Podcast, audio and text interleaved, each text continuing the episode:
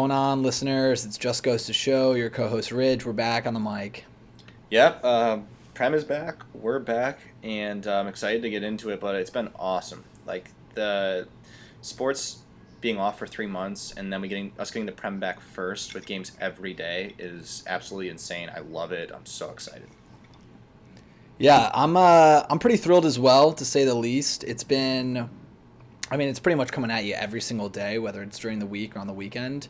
Uh, up early this weekend to watch some of the key fixtures. Uh, saw Aston Villa throw away a 1 0 lead, um, and then saw Crystal Palace look like Barcelona for 45 minutes. So, um, you know, you can't have one side of the coin without the other. So it's been a, a mixed bag of emotions uh, in terms of my reaction to the fixtures, but just happy to be back, man. It's so nice. The commentary has been amazing. Arlo and the guys have been brilliant.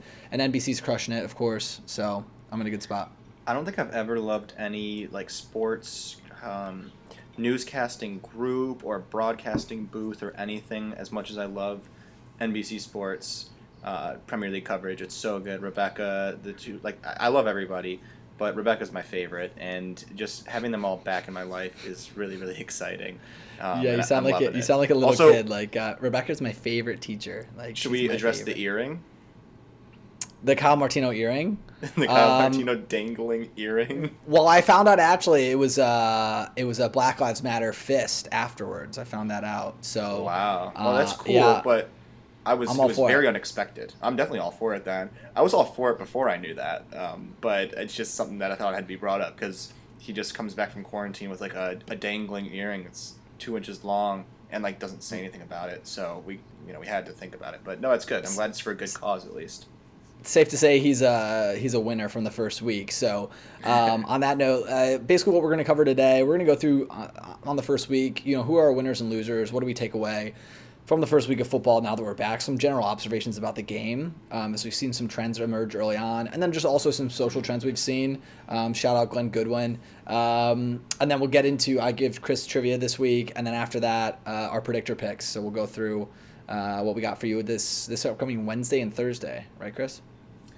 Yeah, the predictors all Wednesday, Thursday, which is interesting. I'm, I'm assuming they're going to be coming back with like a Friday through Sunday or something like that. But they're uh, Boom Fantasy, the boys over there, they're really keeping up with the uh, congestion of the fixtures and making sure that we all have plenty of chances to earn 50 grand. So um, I'll probably win it like two or three times from now till the end of the season is what I'm expecting.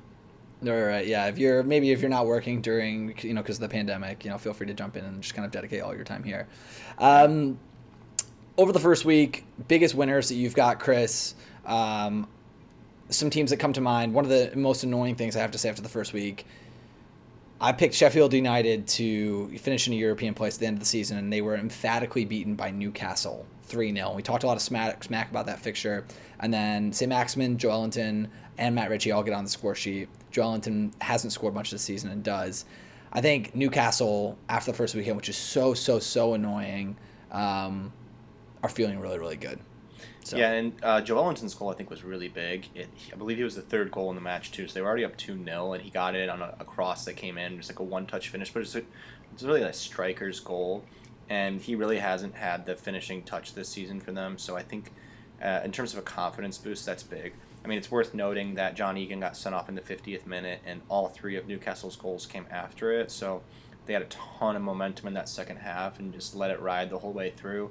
But I mean, I, I wasn't expecting to see a Steve Bruce team really like pour it on in the second half and run away with it against right. uh, a team that's been so consistent all season in Blades who you know, they don't score a ton of goals but they haven't conceded anything either um, and they really just the, the, gates just opened up for them and uh, Newcastle took advantage and Newcastle do have some talented attacking players like as bad as they've been and unattractive as they've been uh, St. Maximin, Almiron, like some of these guys are pretty talented and skilled. So I don't think it's shocking to see them play well, but it's just not something we've really seen from them all season.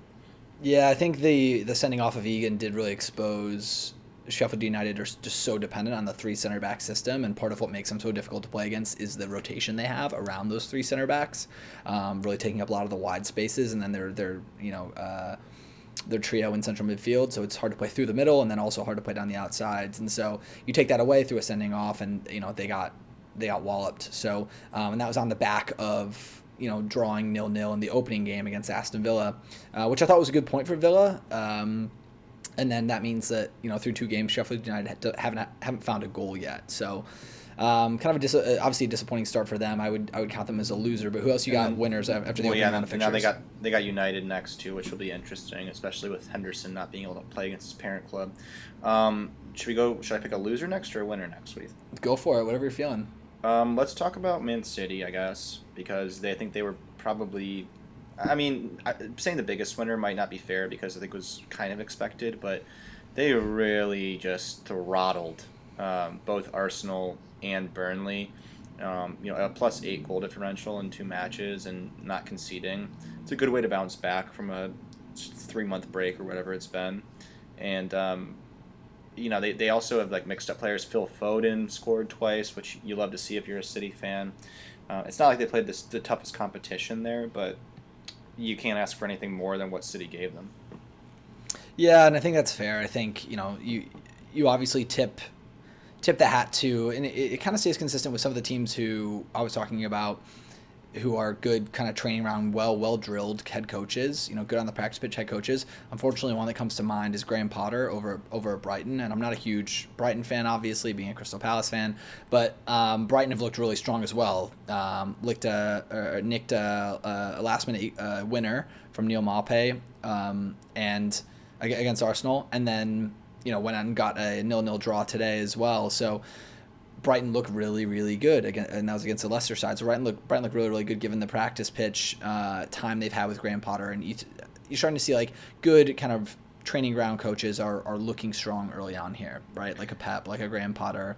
Um, as much as I hate to say it, Steve Bruce is, is like a training ground coach. That's like when he is most uh, in his so, element. He's not good in press conferences, things like that. So I don't disagree with you on that, but what do you think about Chris Wilder?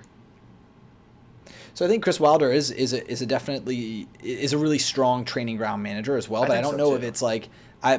But I think like to, to my point when you take the the integral cog of that Sheffield United team is the three center back system. The way they take away space at the outsides, they it's really simple actually because the outside back of the three, whichever side the opposition's playing through, because so many so many attacks. Either attack has to come through three ways on the wings, right, or through the middle. Through the middle, it's really hard to get through the middle because they have three central midfielders. It's really congested. On the outsides, if they if you try and attack Sheffield United outside, one of the outside center backs shifts to double team whoever you have on the outside. So if you have one winger, say Wilfried Zaha, they shift an outside center back, say a Chris Basham, to, over to help a ball Baldock um, and then all of a sudden they they have the advantage in numbers there, but they still have two central defenders and an outside back on the other side in the box, so they're never outnumbered from across. So they're always able to, to stifle you on, on the wings and then also stay stay fortress with enough numbers in, in central defense. And that's the brilliance behind the three center back system that they work to perfection. Um, and so I think they are a really good training ground team, but I think you take that center back away, and that's the only way they know how to play. That's what's gotten them to where they're, well, at, they're at in the league. Yeah, I mean, I think that's part of it, and I think the other side of it is that their attackers are just not very good. They've they've really relied on their defense and their midfield all season, and I, I really don't see much in McBurnie and Sharp and some of their strikers. So they're, they're set up defensively too. So like not scoring goals doesn't really surprise me, but not getting you know any really results against two teams that think they should is a little bit more surprising. Um, but I mean we've talked enough about Blades, but um, Blades, Blades. Uh, next team that I wanted to talk about on the losing side was West Ham. So yeah, I. Th- they had a, a, nightmare start. They, it was tough for them. I'm not gonna lie. They didn't have the easiest fixtures here, but uh, at the same time, they are at a team that is very much in trouble and in danger of being relegated. 2 0 loss to Wolves, um, and then today a 2 0 loss to Spurs. Tough matchups, but you got to get some results here at some point if you're West Ham. Yeah, it's crazy. I mean, if you look at their their squad and you compare it to the other teams in the relegation battle, they are head and shoulders better, right? So, like, I mean, you, you go down the roster and you look at the likes of Felipe Anderson, Jarrod Bowen, Declan Rice, uh, Fabianski, and then you compare that to an Orjan Nyland to Aston Villa. You compare that to a Conor Hourihane at Aston Villa, and El Ghazi. Like, they, they are really, really, really strong um, on paper, but can't seem to put it together um, on the pitch. We've got two defeats now, which is really good for the likes of Aston Villa, and that bottom three is starting to quickly turn into what seems to be a bottom four. um, which is Norwich at the very bottom, uh, Aston Villa, Bournemouth, and West Ham. those seem to be the four teams that, after the first week, are really going to be there. Uh, and hopefully, Villa is able to nick the uh, 17th place, and uh, you know, and Bournemouth and West Ham finish below them. But um, West Ham, I mean, very uninspiring. I mean, the commentators were even talking like what a joke it is, how far they are away from the pitch, um, that they don't even need to be quarantined, you know, when, when they're doing the announcing because uh, the, their stadium is is just. It, I mean, it's not even theirs. That's a whole different debate. But um, stadium. Yeah, yeah I but, mean, it's yeah, they're in trouble. David Moyes is a joke, and um, I don't know. They play Chelsea in their next match, so it's not really going to get easier. I think that they're in a lot of trouble, and yeah, um, I mean, another team that lost the bottom was Bournemouth, two 0 to Palace. They looked very poor as well. They didn't generate anything all game. So I mean, a lot of these teams at the bottom looked bad. Norwich was another team I had as a loser. Um, they mm-hmm. looked extremely uninspiring uh, against Southampton at home, 3 0 loss. They didn't look like they were even close to getting points in that one. And so, I mean, really, like, I'd say losers are pretty much all teams at the bottom of the table. Villa yeah, probably I, came out the best with a draw against Blades, and then they had a halftime lead against Chelsea, but still didn't really get much out of those two. So I don't know. Yeah, I mean, I would say. Um you know, I would say uh, looking at that, you made a good point right there. I think Villa was probably the strongest out of all of those sides, right? They, they get a nil nil draw to kick off the whole, you know, all the fixtures, a lot of pressure, a lot of viewers on that fixture, and then you know take a halftime lead into Chelsea. Of course, Villa's big Achilles heel this season. They've just been giving up goals back to back very quickly. So when they get scored on, they get scored within five minutes right afterwards, almost every single time, which and, is a, well, is, a, is a lack of leadership. Going back to Tyrone Mings, who who who I talked uh, you know, quite intently about on the podcast last week, uh, I think that falls squarely on his shoulders, right? That's clearly like, and I'm not saying it's all his fault. Like I say, squarely on his shoulders, but think I think about, like if you're looking at, I don't know, if you're looking at the best central defenders in the in the world, like you're having a go at your back line after you concede, and you're making sure the first thing afterwards is like, all right, reset. And Villa clearly are inept at doing that. I don't know if it's I, that seems to be a, a leadership thing because clearly they're turning off well, after they concede a goal. Right. No, and I mean, we there was that tweet that we saw that was like a viral tweet where they I think it was like four or five matches they gave up two late second half goals and lost. And um, the thing though is Tyrone Mings, sure, he definitely deserves some of that blame and responsibility as kind of the, the leader of that back line, but they've had such inconsistency at the goalkeeping position all season long that that makes it difficult too. That's normally a big communicator. That's true. And That's true. Not, we know Nyland's not bringing that, and he they've just had a lot of different players there. And if Heaton was there, it might be a little bit different. I don't know, but um, yeah, I, mean, I think that's a good point. Consistency at that position, I think, has really uh, hurt them quite a bit. Yeah, I mean, it, what do they, what do they say in, in the NHL playoffs? Uh, they say you know pick the team with a hot with a hot goalie, right? I wouldn't um, say that's um, the same for footy, but um, speaking of goalies that are not hot, another loser, David De Gea. David De Gea, and so I I actually said in our group chat today because we obviously have a, a, group chat with buddies, you know, about football. David De Gea, Ole Gunnar Solskjaer came out after he conceded an absolute nightmare, uh, nightmare goal against uh, Tottenham. Steven Bergwijn cuts through a hard shot right at De Gea. De Gea deflects it into the roof of his great, own goal. Great run by Bergwijn, by the way. It shouldn't have been a goal because it wasn't the best shot, but it was a great run. Anyway, go ahead. Yeah. So he Ole Gunnar Solskjaer said he's the best goalkeeper in the world. So I think that's terrible. Uh, pathetic.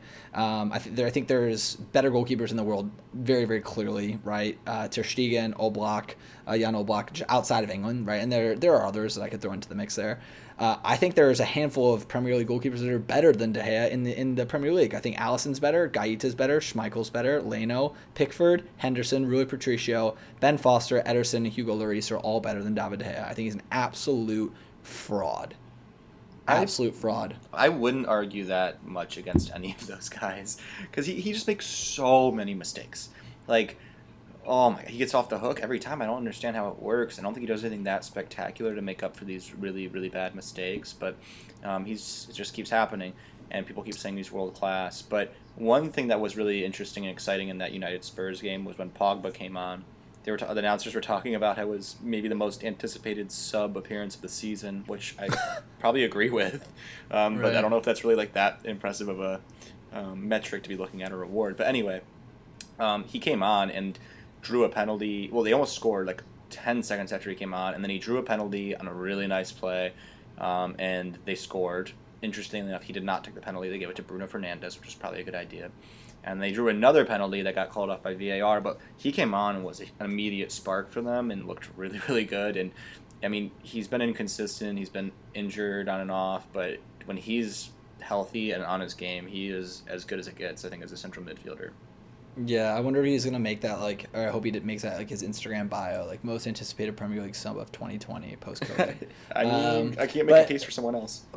Going back to De Gea, I, I mean, I, I I thought that Pogba appearance was really strong, and I I think it, it makes the case that he brings he brings to the game while other central midfielders don't. He has the footwork of like, and I'm not gonna say a Ronaldo, but a really talented winger. And so when he drifts out into positions and plays with a lot of creative freedom, which they needed to to find a goal and break through that Spurs defense, he's brilliant.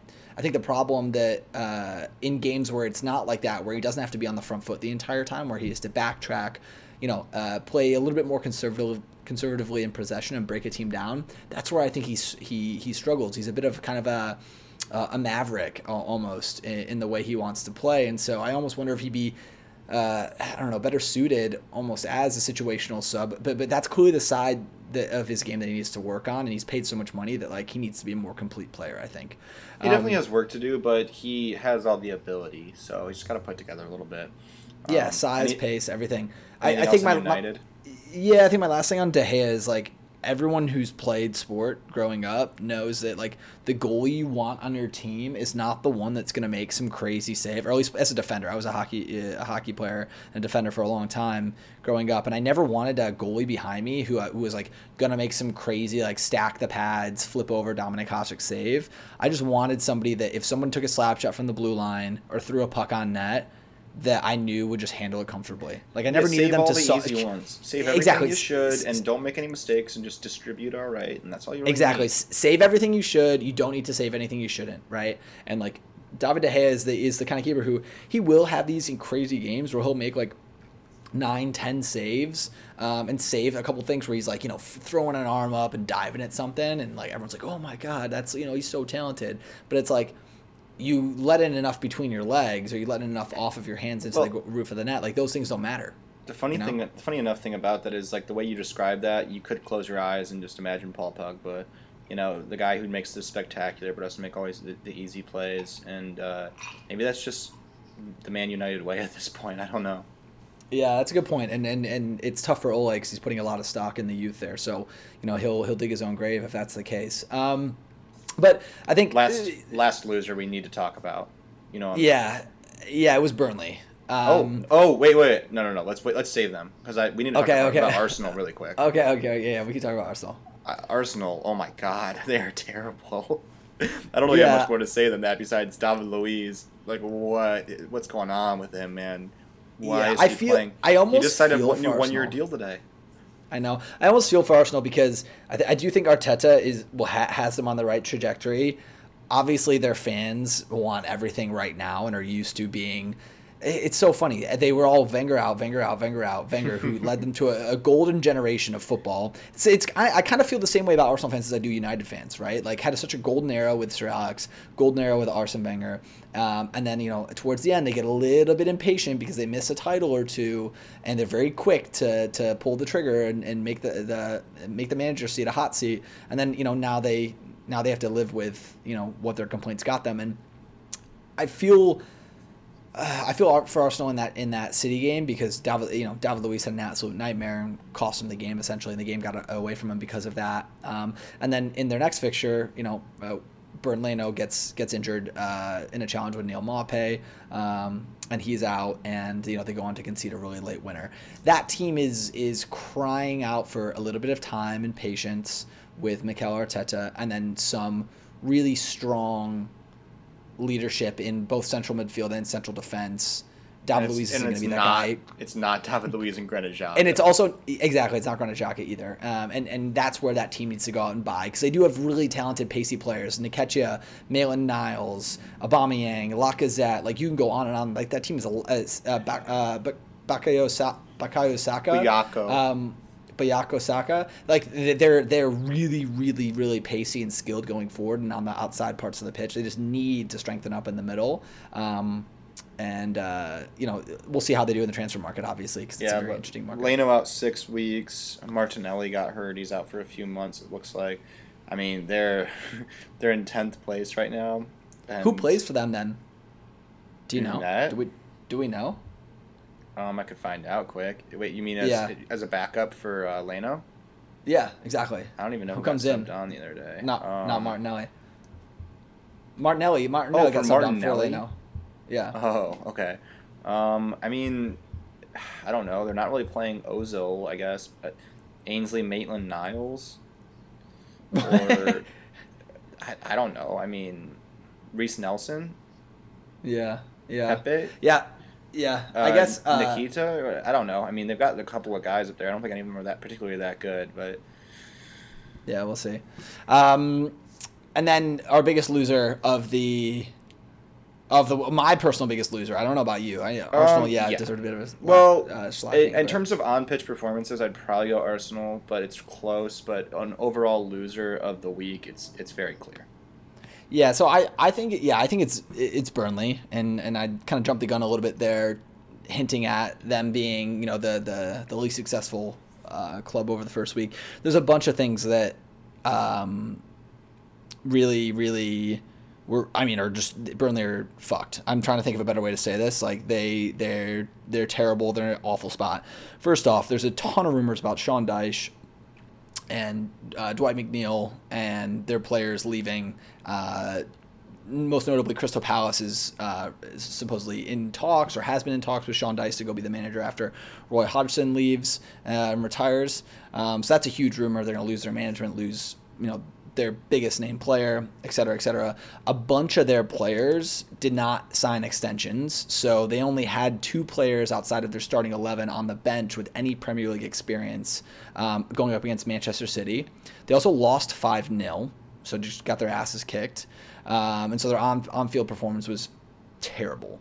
So infrastructurally, you know, all the players seem to want out, don't really seem to want to play there anymore. Um, they don't really have any names or talent. They have a bunch of injuries. Chris, Chris Wood, Ashley Barnes are injured, so players who, who are available to play are injured. Um, and they got absolutely walloped on the pitch. Yeah. Do you know how long Sean Dyche has been at Burnley? I think he's the long. Him or Eddie Howe is the longest serving Premier League manager. Since 2012. Yeah, so that's He's a long time. Burnley. So I mean, I guess. Well, we didn't even get into the the other stuff. Right, right, right. Yeah, we'll we'll start there, and then we'll, we'll we can touch on off field antics. So I mean, yeah, they're a mess. Uh, they seem like they're a club that's in limbo right now. Like, uh, no, I don't. It's going to be very interesting to see what their squad looks like next season. It could be very different. Um, Sean Dyche has been rumored out for a while. I don't really know if it's just. I, I don't know. Like, you don't really hear about the Burnley ownership the same way you hear about the West Ham ownership. I don't know if it's an, an issue with um, you know the front office there or exactly what it is, but so um, Jeff Hendrick, Phil Bardsley, Aaron Lennon, all in contract on June 30th. They're not re-signed. Uh, Joe Joe Hart's not re-signing to a new deal, um, and Sean Dyche described the situation as strange. Like you're the manager of the club. What? What? I don't, it's so bizarre. What's going on there? Yeah, I there's clearly some unrest in the back room, like, um, and and I'll kind of circle back to to Sean Dyche uh, at, the end of this, but um, the other thing that happened over the weekend was, in, in case you didn't watch any football, um, if you did, this is really obvious, and apologies if you've watched NBC already, and you know you're like, hey, we don't need to, uh, you know, two white guys who do a soccer podcast uh, to talk about this. But um, actually, one of the first things I thought about when I saw the plane fly over the Etihad Stadium saying "White Lives Matter" Burnley was. Uh, I was insanely angry, and I was like, "I've got to, we got to talk about this on the pod." That was like one of the one of the first things I thought. Me and too. so, right when I saw it, yeah, it was like this is something that we're gonna have to talk about. um, and and so I, I guess at the risk of of you know I don't sounding repetitive, but also not saying enough with all of this. I think the one thing I, I've never been more angry. I mean, I was texting you guys like during it, and I was like, they, they gotta give him a point deduction. They gotta Yeah. you know, re- relegate him from the league. That was like, I the was first thing off. you said, like Burnley down, point Yeah. deduction. Yeah, I don't. out.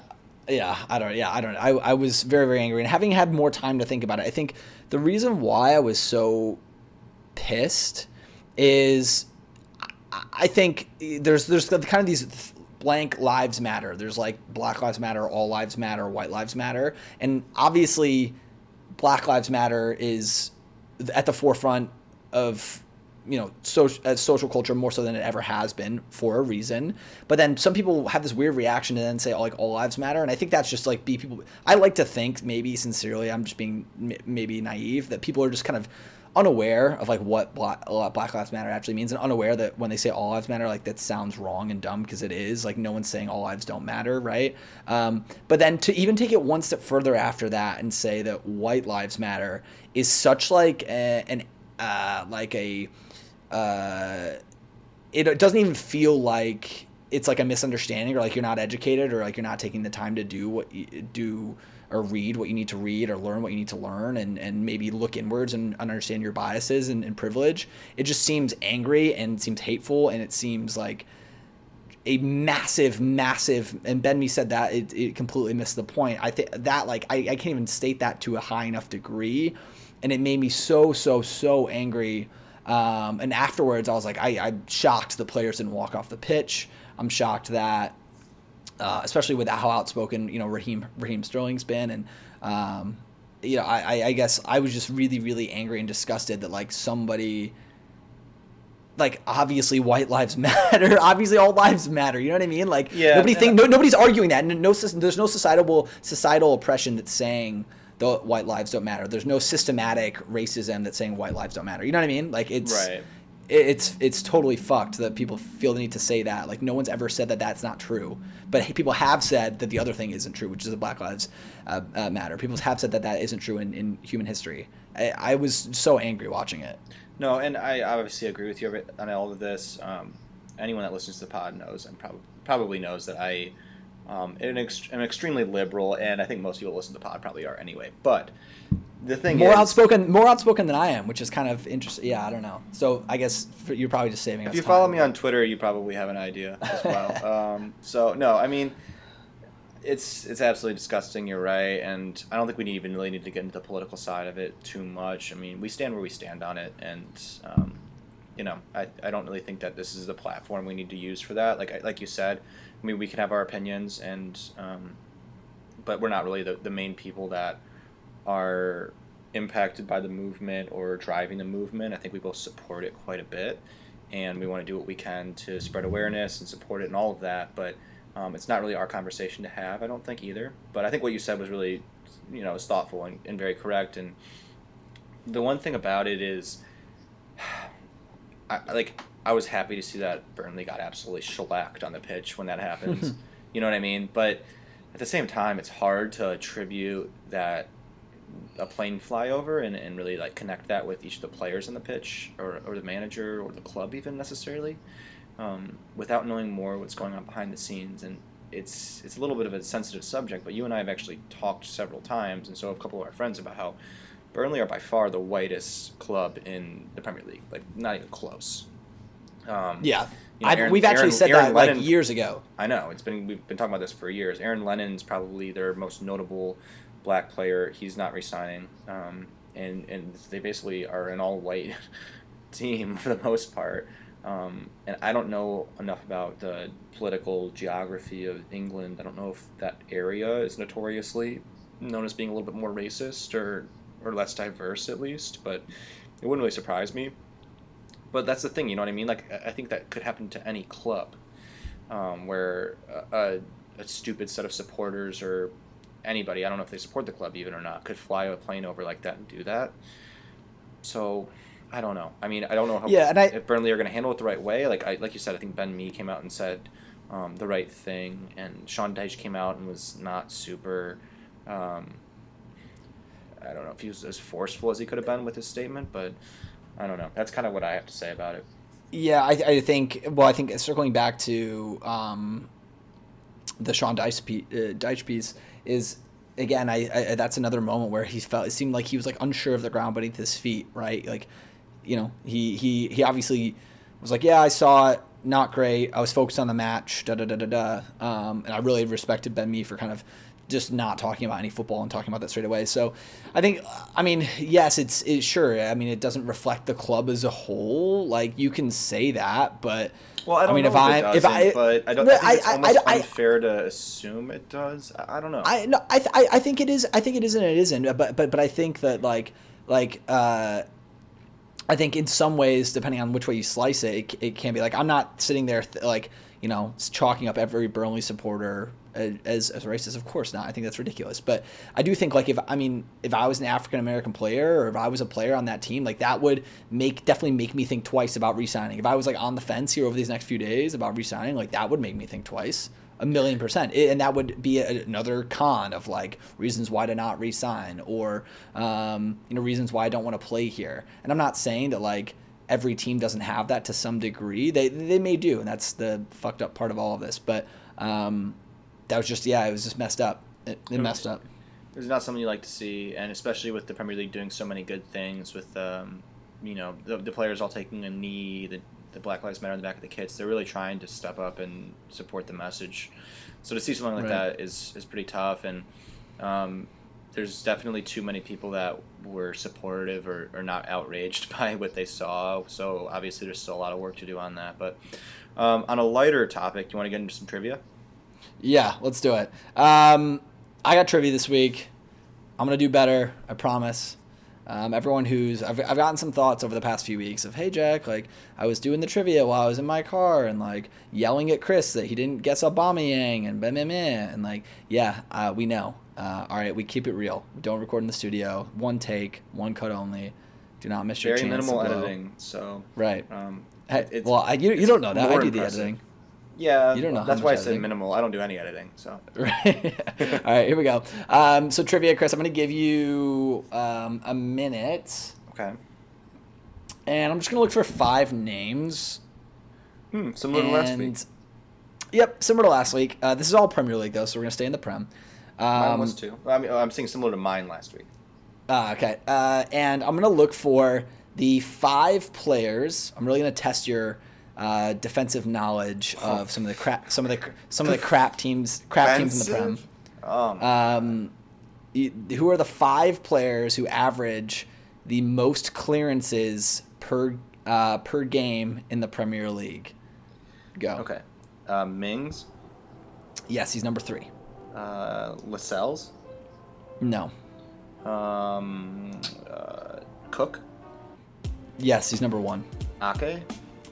No. Wow, I'm surprised Cook was number one and Ake was on there. Okay. Um, are they all bottom clubs? Sheesh. Yep. Uh, Uh, maybe not bottom ones. Uh, they're like mid-ish to bottom-ish, defensive side-minded teams. um, Egan, No. Basham. No. Okay. Um, No. No one from that team. No, I know. Still got 30 Söyüncü? seconds. Söyüncü? No. Uh, not Van Dijk. No, no one at the top, right? No one, no one at the top. No. Um, Willy Boly, Conor Coady. No, they're probably too high too. Uh, Willy Boly's number 10, so not, not not, terrible guess. Okay. I'll give you 10 more seconds. Uh, two of them play for the same team. Really? Okay. Yeah.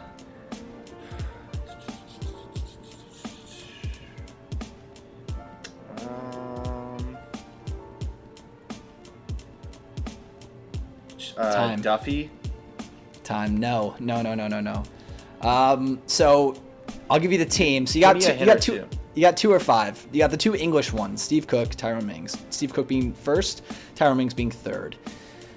The other uh, three people come from two teams. Um, they're all center backs, and they come from Newcastle and Southampton. Okay. So. Um, You did them- guess Lascelles, which is really tough. Yeah, I know. That's what really, really pisses me off. So Yeah. Shar and No, not Shaw. really uh, Fernandez. Yeah, Federico Fernandez is number two. Uh, who else even plays for them? Manquillo, Clark.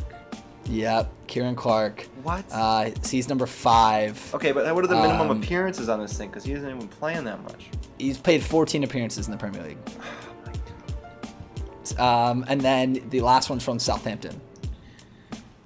And this guy's got the most minutes out of anyone on this list. He's a regular on Ralph Hasenhuttl's sheet. Most minutes of anyone on the list, yeah. Um, I would guess it's probably uh, Stephens. Nope. Um, Valery. Nope. Bed, He's an outside back. Yeah, you're there. No. Bednarek. Yeah, it's Bednarek. It's Jan Bednarek. I wouldn't have guessed So him. the Polish center back Jan Bednarek, very skinny Polish center back. He's got the most appearances on this list. He's got three more appearances than Tyrone Mings. Um, Mings was the first one that came to mind. I was honestly my first guess, but he he's all that's all he's doing all game is clearing the ball. right, right, right. So you got Steve Cook at one, Federico Fernandez at two, Tyrone Mings at three, Jan Bednarek at four, Ciaran Clark at five. Overall, to get two very quickly within 30 seconds there of five, I'm I'm I'm not stunned, but I'm not disappointed either. I mean, I don't want to like complain, but because like I host uh, amateur podcasts for the Premier League, I should know a lot of this stuff, and I play fantasy prem, and I'll, I'll do DraftKings and Football Manager and FIFA, um, but def- average clearances per ninety is tough. Yeah, it's, I mean it's a specific it's a specific stat, but I really appreciate you. I appreciate you running through your, your CV there um, of things that you do that are football related. Um, all right, so we'll jump into the predictor app. As a reminder, guys, get in the NBC predictor app league. Uh, we'll give you a standings update after this congestion of fixtures, but the league code once again is MDEQL8. We'll get a tweet out to you guys um, real soon uh, with that link. Um, but the first one on the predictor, it's all Wednesday and Thursday matches. The first one is Manchester United versus Sheffield United, Wednesday at 1. Chris, who you got? Sorry, I'm still trying to shake off Ciaran Clark, 14 appearances. Um, I got United winning 2 0 against Blades. I think Blades don't score again. And I thought United think- looked pretty decent against Spurs. Um, I think Rashford's going to break open for at least one of those two goals. Uh, so I went opposite. I want Sheffield to bounce back after the sending off of Egan. Uh, I got them to win 1 0, frustrate United, um, play with good spacing across the pitch. 1 0 Blades win. Okay. Get back on the bandwagon. I need ma- that for my top five finish. Yeah, next match for uh, this predictor Wednesday, 3:15. Liverpool home to Palace. Who you got? Actually, I'll go So- first. 1 1. what do you have? It's well it's well documented. It's well documented that Crystal Palace is the is the only team to have beaten uh, or is the last team to have beaten Liverpool at Anfield. Um, three they've beaten Liverpool at Anfield three Wait. times since 2015. I think is the stat Didn't didn't Watford win at Anfield or was that at at Watford. Vicarage? Vicarage It was Road, at Vicarage sure? Road. Yep, Okay. dead, 100% positive. Um, so Palace, I went also with a 1-1 draw to nick a point against Liverpool. Original. Um, yeah. So we uh, Chris, Chris claims he made his picks before mine. I never look at his before I do mine, but I also did pick one one. yeah. All right. Um, next, match. Next. Burnley yeah, at Burnley- home against Watford Thursday 1 p.m. Won't be watching this one, but I got Watford 1 0. Yeah, I got like. I don't. I got this game to be postponed due to just I don't know something, but uh, nil nil Burnley I don't versus like Watford. these clubs. Nil I don't, know, nil. I don't just know if I'm supposed to be unbiased in my position here, but I don't like these clubs, Jack. fucking awful game. Nil nil. No goals. Dreadful. Don't tune in. Um, next game we got Southampton versus Arsenal. At St. Mary's, I think we're gonna have a little Danny Ings show, and I'm gonna go three to Southampton. I think Arsenal are a mess right now, and I, I think Southampton have kind of got it together under Hasenhuttl at this point. I, I feel pretty confident with them. Yeah, Loki Hasenhuttl's a good coach. He's paid a lot, as we've talked about on the pod. I've got Southampton winning two one. All right, Sorry, last Arsenal. last one. This will be the match of the midweek. Uh, no doubt about that. Thursday, three fifteen. Chelsea at home to Manchester City. I've got Man City winning 2 0. Just handing it to Chelsea, putting them in their place, um, and making sure that they know there's a long distance between second and fifth. Yeah, I wonder if this is like a Man City revenge tour or something, or they're just going to go off and dominate the rest of the season. But I really uh, think it is. they, I mean, they they're they got their Champions League ban drama. They're not going to win the title, so maybe they'll just dominate the rest of the way. I got them winning two one. I think Chelsea will put up a little bit more of a fight, but I still think City's going to win that. There you go. Uh, so, like we said, guys, join the league, NBC Predictor, MDEQL8. Uh, we'll give out a standings update and tweet out the link as well. Um, outside of that, Chris, we're getting these episodes out weekly, almost like we're getting paid to do it, you know? Almost. If anyone wants to sponsor us, let me know. We can start. Uh, we'll, we'll negotiate. You know, we don't have a starting price. We'll negotiate for Wow. advertising. All right, yeah, good. You almost, yeah, you almost just uh, kind of pigeonholed us there right off the bat. But Yep. No, I um, didn't. I'm good. Don't worry. We're good. Uh, appreciate it as always, guys, especially when we went on some rants on this one. But uh, thanks for joining. Listen up and tune into the Prem this week. Just goes to show. Everybody's human. Uh, thank you all. We will talk to you next week.